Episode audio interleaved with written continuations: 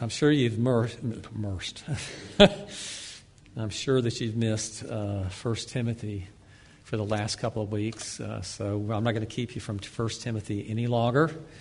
We're going to jump immediately back into chapter three, where we've been considering God's uh, pattern that he puts here in Scriptures as to his uh, plan for the organization of the church. Uh, and so far, we've already studied the office uh, of elder or overseer. We did that in quite a bit of detail, and we're coming now to the second uh, God-ordained church office that you find uh, in Scripture, and that is the office of deacon. So if you would read in the uh, N A S B with me, uh, it's the Pew Bible if you don't have one of these, or you can just follow along in your your uh, translation. And let me tell you, there are a lot of good ones. We just happen to use the N A S here, but there's lots of other good ones. Uh, but I'm just going to read two verses.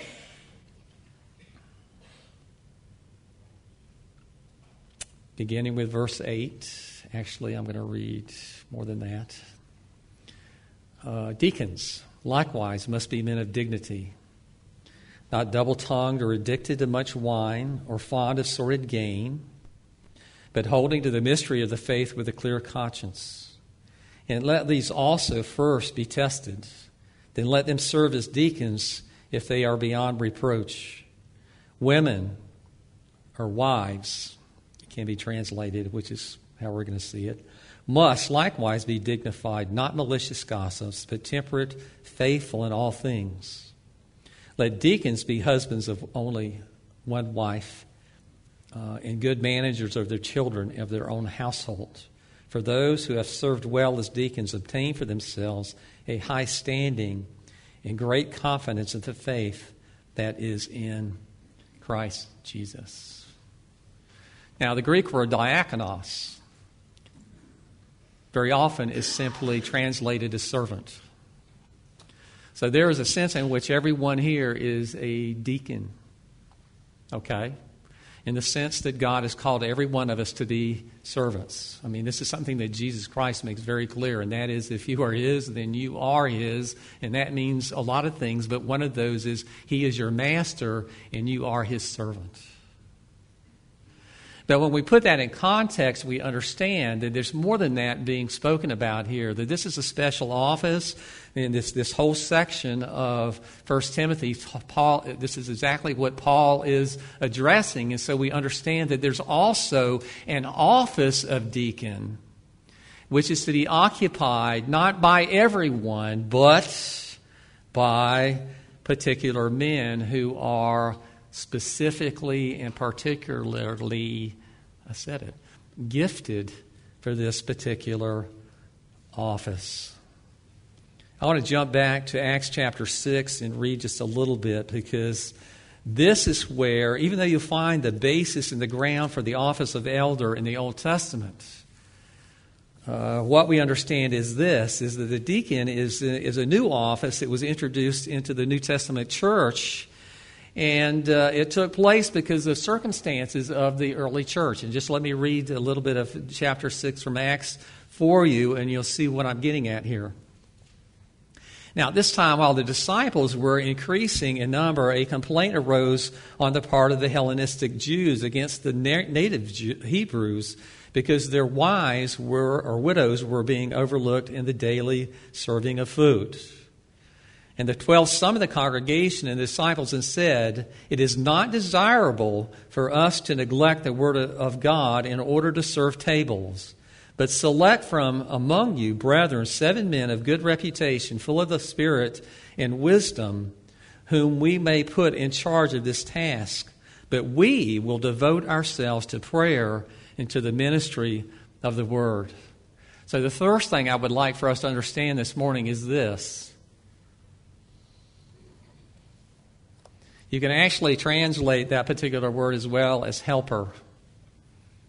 There is a true sense in the word in which deacons are helpers to the elders. Uh, now let me just say this. The apostles implemented, but you need to understand that the apostles were a special class of elder. They also considered themselves to be elders. They also called themselves elders. John the Apostle and Peter the Apostle both address themselves or identify themselves as being elders. Now we understand that there are no longer any apostles in the church, but there are still elders.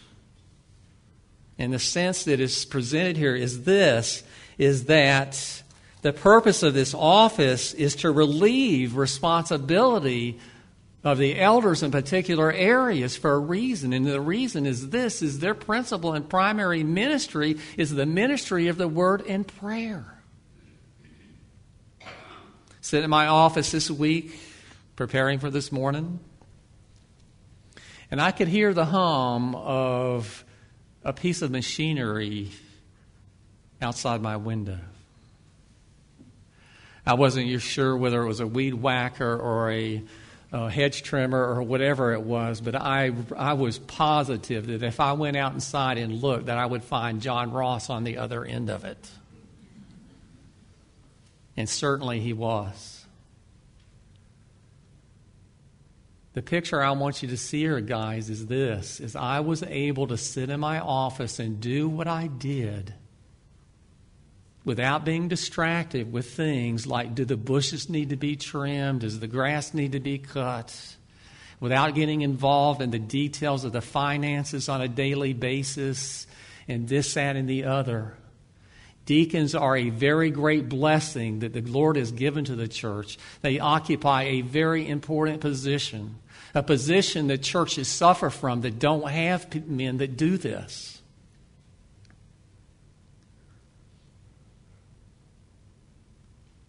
Before I became an elder, I was a deacon. And let me tell you, it wasn't one of the best experiences of my life.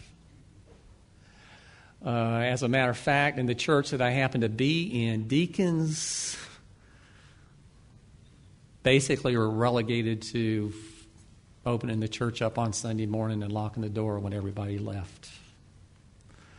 No real responsibilities given to them. They made no significant financial decisions. They they didn't do the budget. They didn't do this. They didn't do that. It was more or less a title that was given to them. And obviously the only reason for that is other people looked upon things as if they had absolute and sole authority over all of the workings of the church. We have been blessed with great deacons through the generations. And I'm saying generations now. We've been here for a little while. Guys that have really committed themselves to being here, to doing even the most menial things. Understanding that it's their way of contributing to the workings of the body of the church in a manner that things are a lot better because they're because they're here. They're doing what they're doing. So I want to be the first person to encourage everyone here to never, ever look down upon deacons as if they in, occupy some lesser position or one that's not important or this, that, and the other. They're absolutely critical, essential to the lifeblood of the church of Jesus Christ. They are.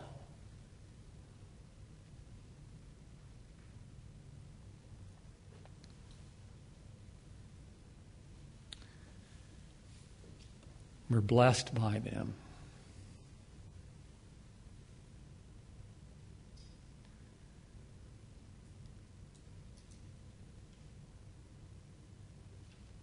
Just as we found for the office of elder, there are qualifications given in Scripture, and, and I just want to challenge us with this idea too. There are all kinds of things that you and I could very easily add to these lists that are very legitimate. For instance, do you think the deacons uh, should be sympathetic, compassionate? Uh, do you think deacons should have, you know, things like hos- uh, hospitable nature and this, that, and the other? I mean, see, there's all kinds of things we could add to these things, but we need to be careful about doing that. Don't get the idea I'm adding to Scripture, because what I'm telling you is this, is all of those things apply to all of us. But I'm telling you, maybe there's a sense in which they apply more to this particular group of guys.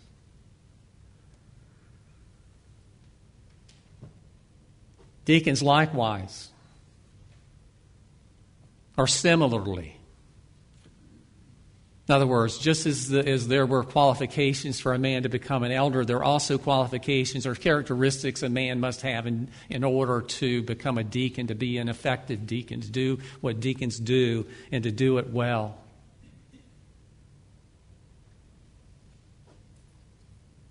Must be men of dignity. Dignity. In other words, men that are respectable. Now, I know a lot of you are older like I am. And one of the lessons we learned when you were we were little was this, is you're going to respect me whether you want to or not. Right? You will respect me.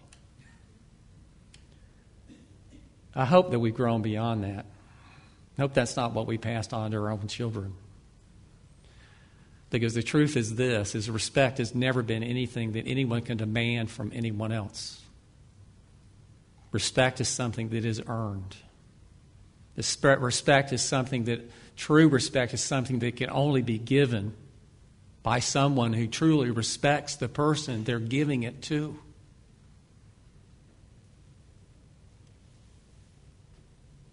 What would that mean? It would mean things like behaving in a respectable manner. It would be things like being respectable toward those who have authority over you.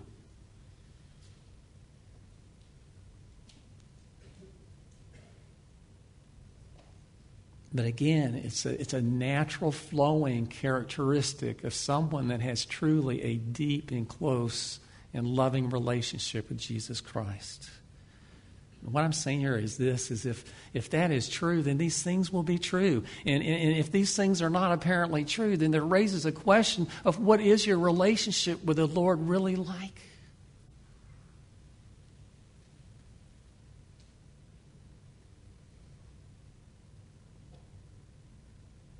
Not two-worded or double-tongued. In other words, this person doesn't speak with a forked tongue. In other words, doesn't say one thing to one person, something different to another one, doesn't play to the audience. In other words, what they say changes depending on who they happen to be around, those kinds of things. Do you know any people like that?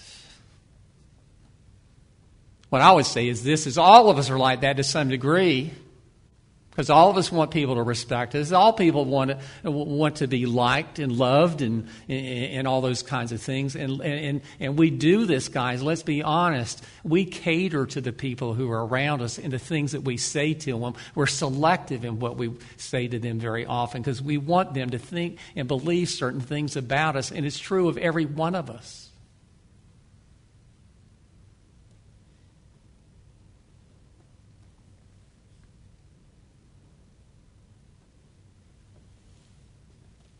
But we're talking about men in which these things are not apparent. In other words, they don't have a reputation for being double-tongued. That sort of thing.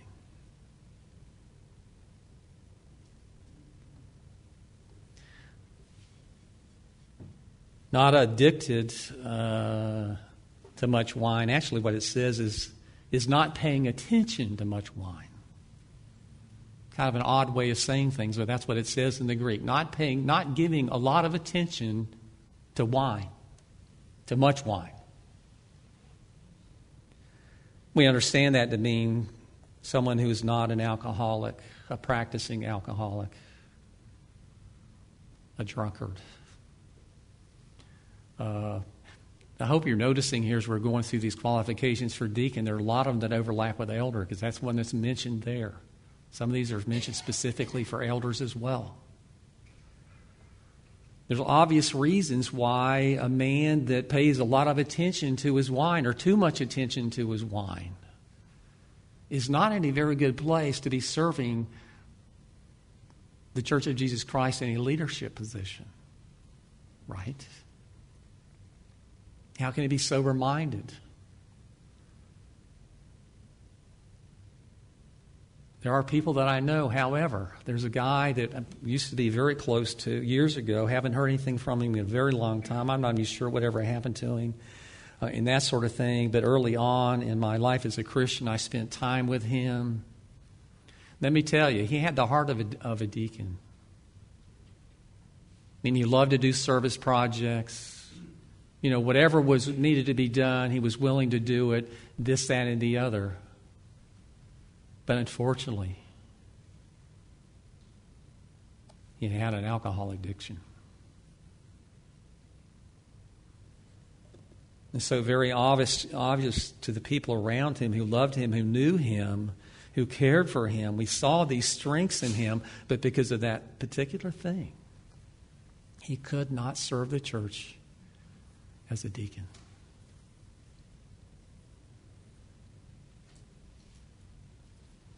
Now, we all have our own addictions. And let me tell you, some of the, the some of the most courageous people that I know are those folks who suffer from alcoholism, but they don't succumb to it. They're involved in their twelve-step program or this or that or the other. They're very much involved in their churches. They get a lot of strength and, and encouragement and comfort from that. Let me just tell you this. What we're talking about here is someone who is a practicing alcoholic, not someone who may struggle with alcoholism. Now, there are a lot of churches you come to. We're going to do the Lord's Supper this morning. And a lot of churches, they use wine. And there's some churches that would tell you if you're not using wine, then you're using something from Satan. Okay, that's how far they would go. We don't do it here for a reason, and the reason is this, is we do not want something as precious as the Lord's Supper to become a stumbling block for anybody.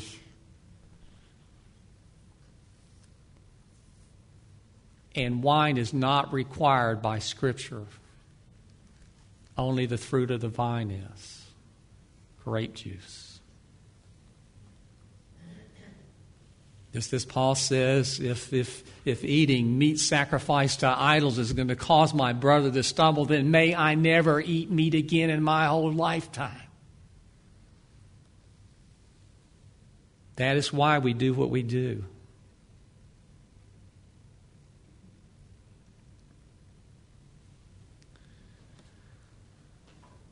Deacons must be men of dignity, respectable, not double-tongued, are addicted to much wine, are fond of sordid gain, or dishonest gain. Deacons will be dealing with finances in the church. They will be signing checks. They will have everything to say about where money goes and where money doesn't go, et cetera. There are horror stories I could tell you about deacons that have embezzled money from churches. Sometimes a lot of money from churches over very long periods of time. That sort of thing. A lot of protections against it. You know, in a church where there are multiple deacons, it may, would make it very hard for something like that to happen. Uh, but let's be honest, money does have this attraction for all of us. We do have some desire for, you know, the world and its treasures. And, and I know it's true for it's true for me. Maybe it's not true for you. Maybe I'm by myself out here. But there's still this appeal that comes through.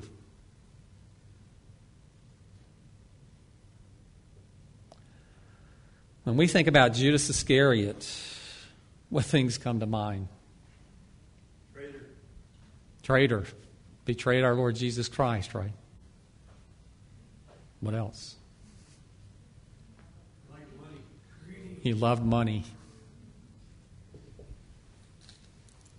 He loved money. As a matter of fact, in uh, John chapter twelve, verse six, it's made note of the fact that he was entrusted with a money box.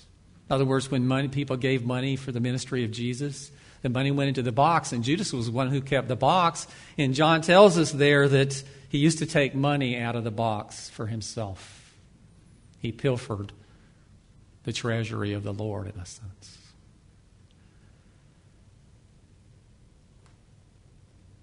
Temptation. Men of dignity, not double-tongued or addicted to much wine or fond of sordid gain, but holding to the mystery of the faith with a great conscience. Now, you've heard the adage that, that everybody loves a great mystery, right? You like to see crime mystery movies, and maybe you read books about, that are mysteries and things like this. The Hardy Boys, when I was a kid, was a big deal. Probably don't even do Hardy Boys anymore, but people used to read those Hardy Boys mystery and Nancy Drew mysteries. The girls read those, but the guys wouldn't read those. You see a lot of that reflected in the in the T V programs today, that same sort of thing. Uh, we do love mysteries. And let me just say this, that Christianity is full of them. It's full of mysteries. And from our perspective where we are today, they are unsolvable mysteries. We may try, we may push, we may consider, we may ponder, we may do this, that, or the other, but let me tell you, we will never find the answer. And not in this world, not in this time. What I'm talking about are things like the Trinity. The Trinity is one of the most mysterious doctrines taught in Scripture. It stands by itself. And what we're talking about here, that God is one, but at the same time, that God is three, and is one in person, but three in essence, Father, Son, and Holy Spirit. Now, does that make sense to you? It almost sounds like a split personality, a schizophrenic kind of being. It is one of the points where folks like Jehovah's Witnesses would, would attack you and I's understanding of things. This is the point of disagreement. We believe in the Trinity. And why do we believe in the Trinity? We believe in the Trinity because if you go through Scripture and consider everything it says about God and the three persons of God, it's the only conclusion that you can come to and stay true to the Word of God. But let me ask you something. Do you understand it? Does it make all that much sense to you? Do you fully comprehend all the implications that come with the package? Charlie's saying no. And I hope you are too. But then let me ask you another question. Nonetheless, do you still believe it?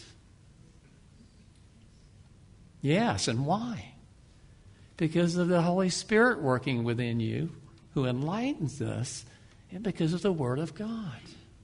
This is how God's described Himself to us. What about the person of Christ? A being who is both God, both divine and human at the same time. Fully God and fully man. Sounds a little bit mysterious to us. At least to me.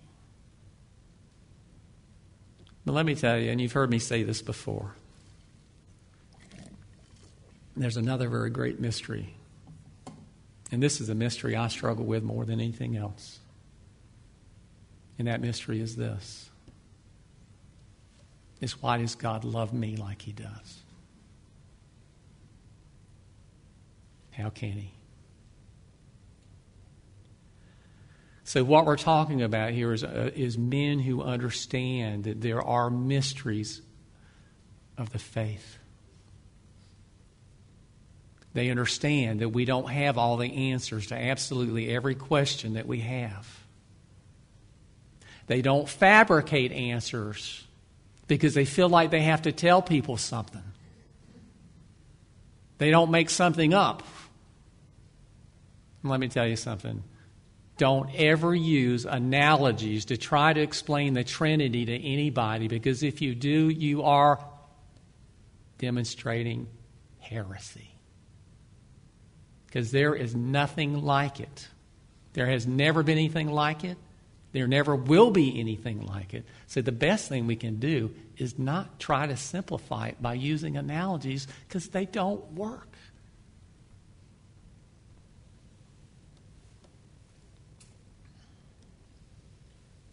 So we're talking about men who know the difference between what we really do know and what we don't know, and understanding there are things that we really don't know.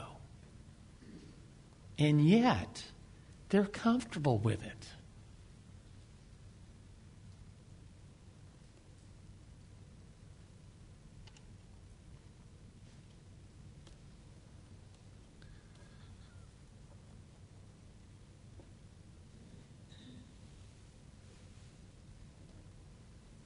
So, if men meet these qualifications,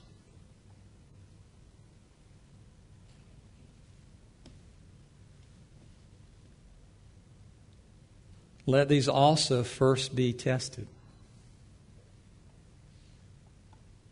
So, if they meet these qualifications, then let them be tested. And, and you know, understand that the testing has, at least in part, to do with the testing of their faith. In other words, I would say that one of the things that Paul is alluding to here is the idea that men that become deacons should not be new converts, because they have not walked the road of faith long enough to understand and realize whether it's real and genuine. And not only that, the church doesn't know whether it's real and genuine or not until there's been a time of testing, when it's been sustained over time, and, it, and it's hit some bumps and it hits some rumps, and it and, and it's continues.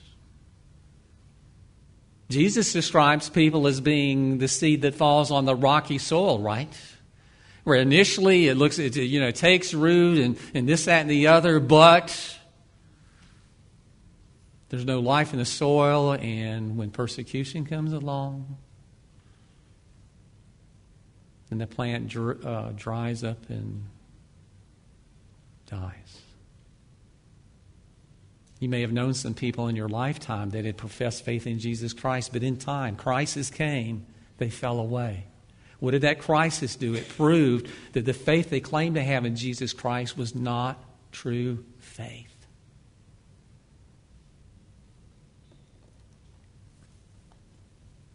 I think it means more than that also. So not just the testing of their faith. P C A, some people would say the P C A expects far too much for its, from its ministers and all the other officers of the church. I've heard people say things like that. Why do you have to go to seminary for three years? Why do you have to do this? Why do you have to do that? God called you to preach or teach or whatever. All you need to do is pick up your Bible and head down the road and do it. That is not our perspective, because it was not Jesus' perspective.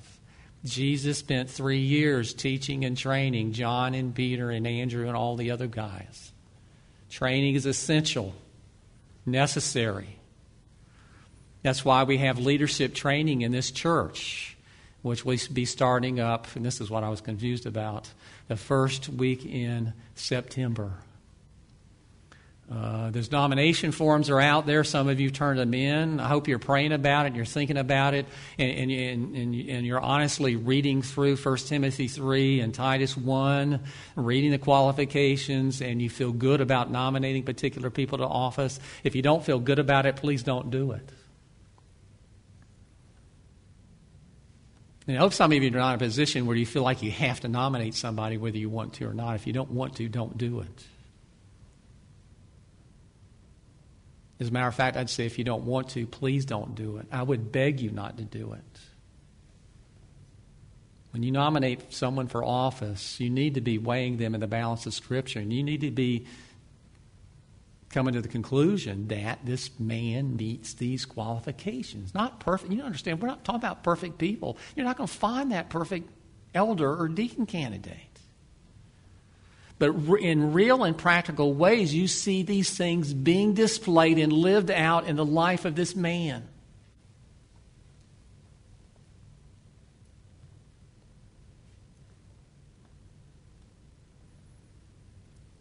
To become a deacon in the P C A You have to be nominated, you have to go through training, and you have to go through testing. And the same thing is true of being an elder.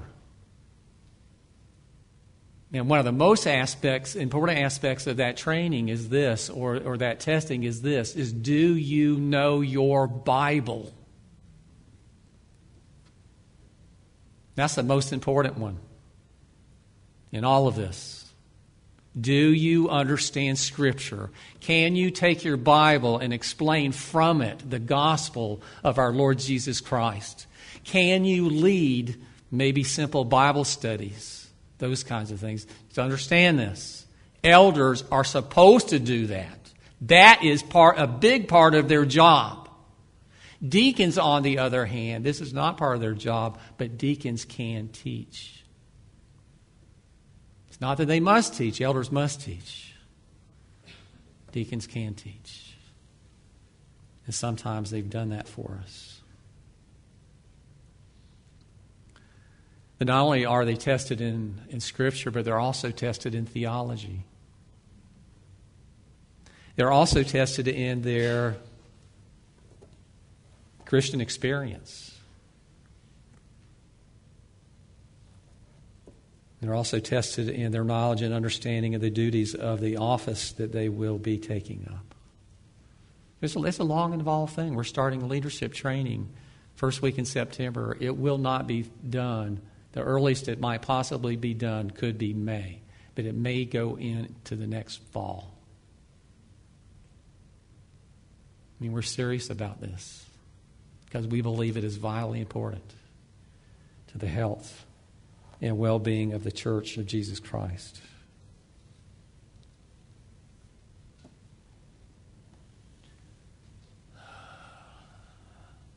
Verse eleven, I'm tempted to get into.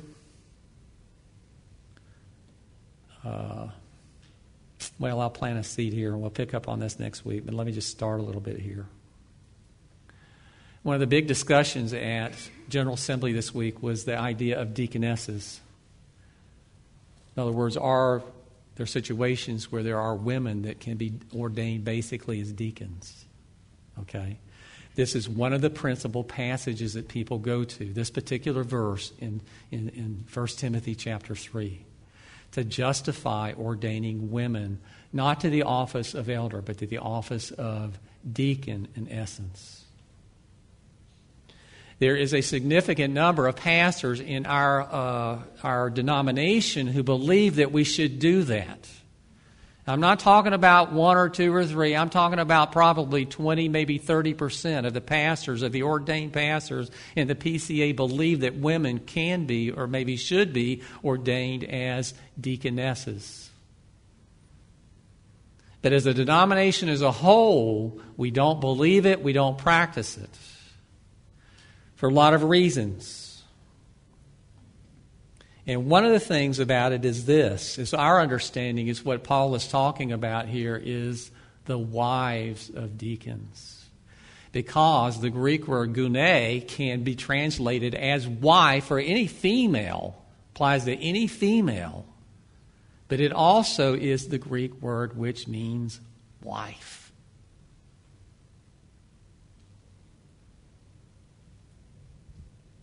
Wives must likewise be dignified, not malicious gossips, but temperate, faithful uh, in all things.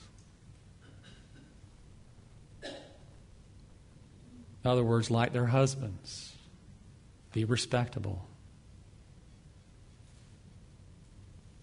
be dignified, not malicious gossips.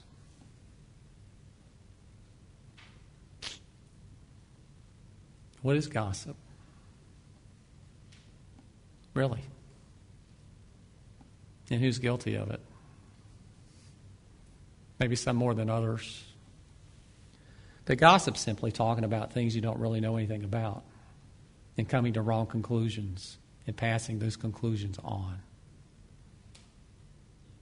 You ever play that game, that memory game, where you sit in a circle of people and You know, somebody whispers a secret in the in the ear of the person next to them, and then they they they they whisper supposedly the same thing to the next person, and so on and so on and so on, and then they go all the way around and come to the last person, and they say what the message is. Have you ever done that game? Have you ever heard, seen that game, experienced that game where the final message was anything like the beginning message? See, people have a way of messing up the details along the way, and, and, and the message that starts out is nothing at all as it ends up. And what I want to point out to is, is the more we talk about things, the more that tendency that we have of changing details to spice it up a little bit, not even on purpose. And eventually leading to things that just are not even true. People like to talk. One of the reasons is very often by talking we s- seem to gain some importance for ourselves. There's a particular lady in our neighborhood. If you want to know anything about anybody that has happened on that day, the only thing you have to do is talk to her, because she knows. She knows everything.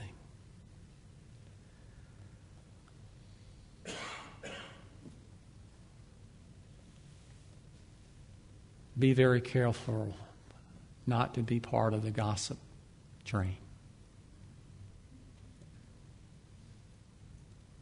because gossip can kill churches.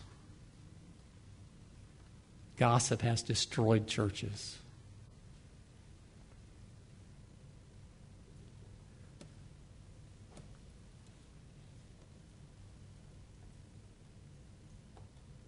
So wives of deacons, and let me just say this. I heard a sermon a few years ago by a pretty, very, very popular pastor of a kind of a different persuasion. He was a Reformed Baptist. And I agreed with most of what he said, but I really went off, about went off when he said this. He said this, if you look at Scripture, because the whole thing, what it had to do was a, it was a seminar that was supposed to address pastors' wives. And let me tell you, being the wife of a pastor is a very difficult thing. It's, it's, it's, it's, it's an impossible task unless you have a pretty healthy relationship with Jesus Christ yourself. Because people's expectations for you are always way higher than they are for everybody else. You're always supposed to have the right thing to say. You're always supposed to have a smile on your face. You're also always supposed to be involved in everything and, and, and this, that, and the other. It's a hard place to be. So the purpose of this conference really was to ease pastors' wives, to give them some relief from the tension created by being so intimately involved in the ministry their husbands involved in. But at one point he said this, he said, well, Scripture's clear, and that is that there are qualifications for the wives of deacons, but there are absolutely no qualifications for the wives of elders. Now, what do you think about that? Sounds way out of kilter, doesn't it? Sounds way off track. Doesn't even make any sense that God would give qualifications for one without giving any qualifications for the other. So I'd say it would not be a leap for Paul to be saying here, he's not only talking about the wives of deacons, he's also talking about the wives of elders, wives of officers.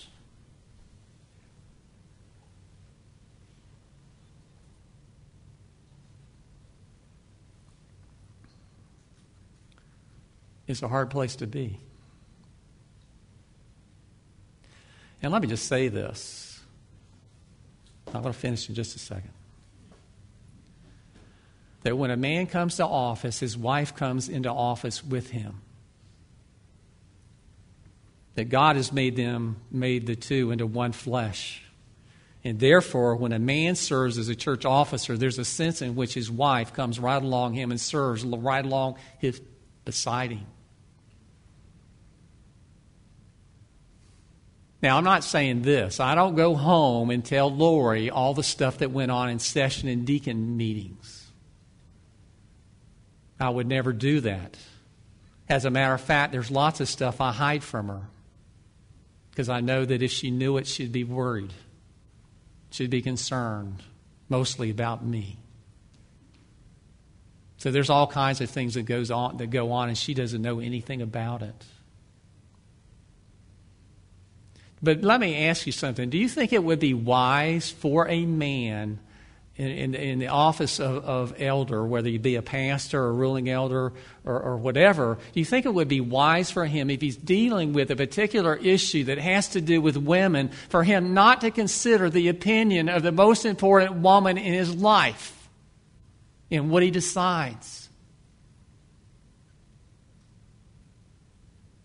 What do you think? I think it would be very unwise for him to have that mentality. His wife is part of him. They're married. The two have become one.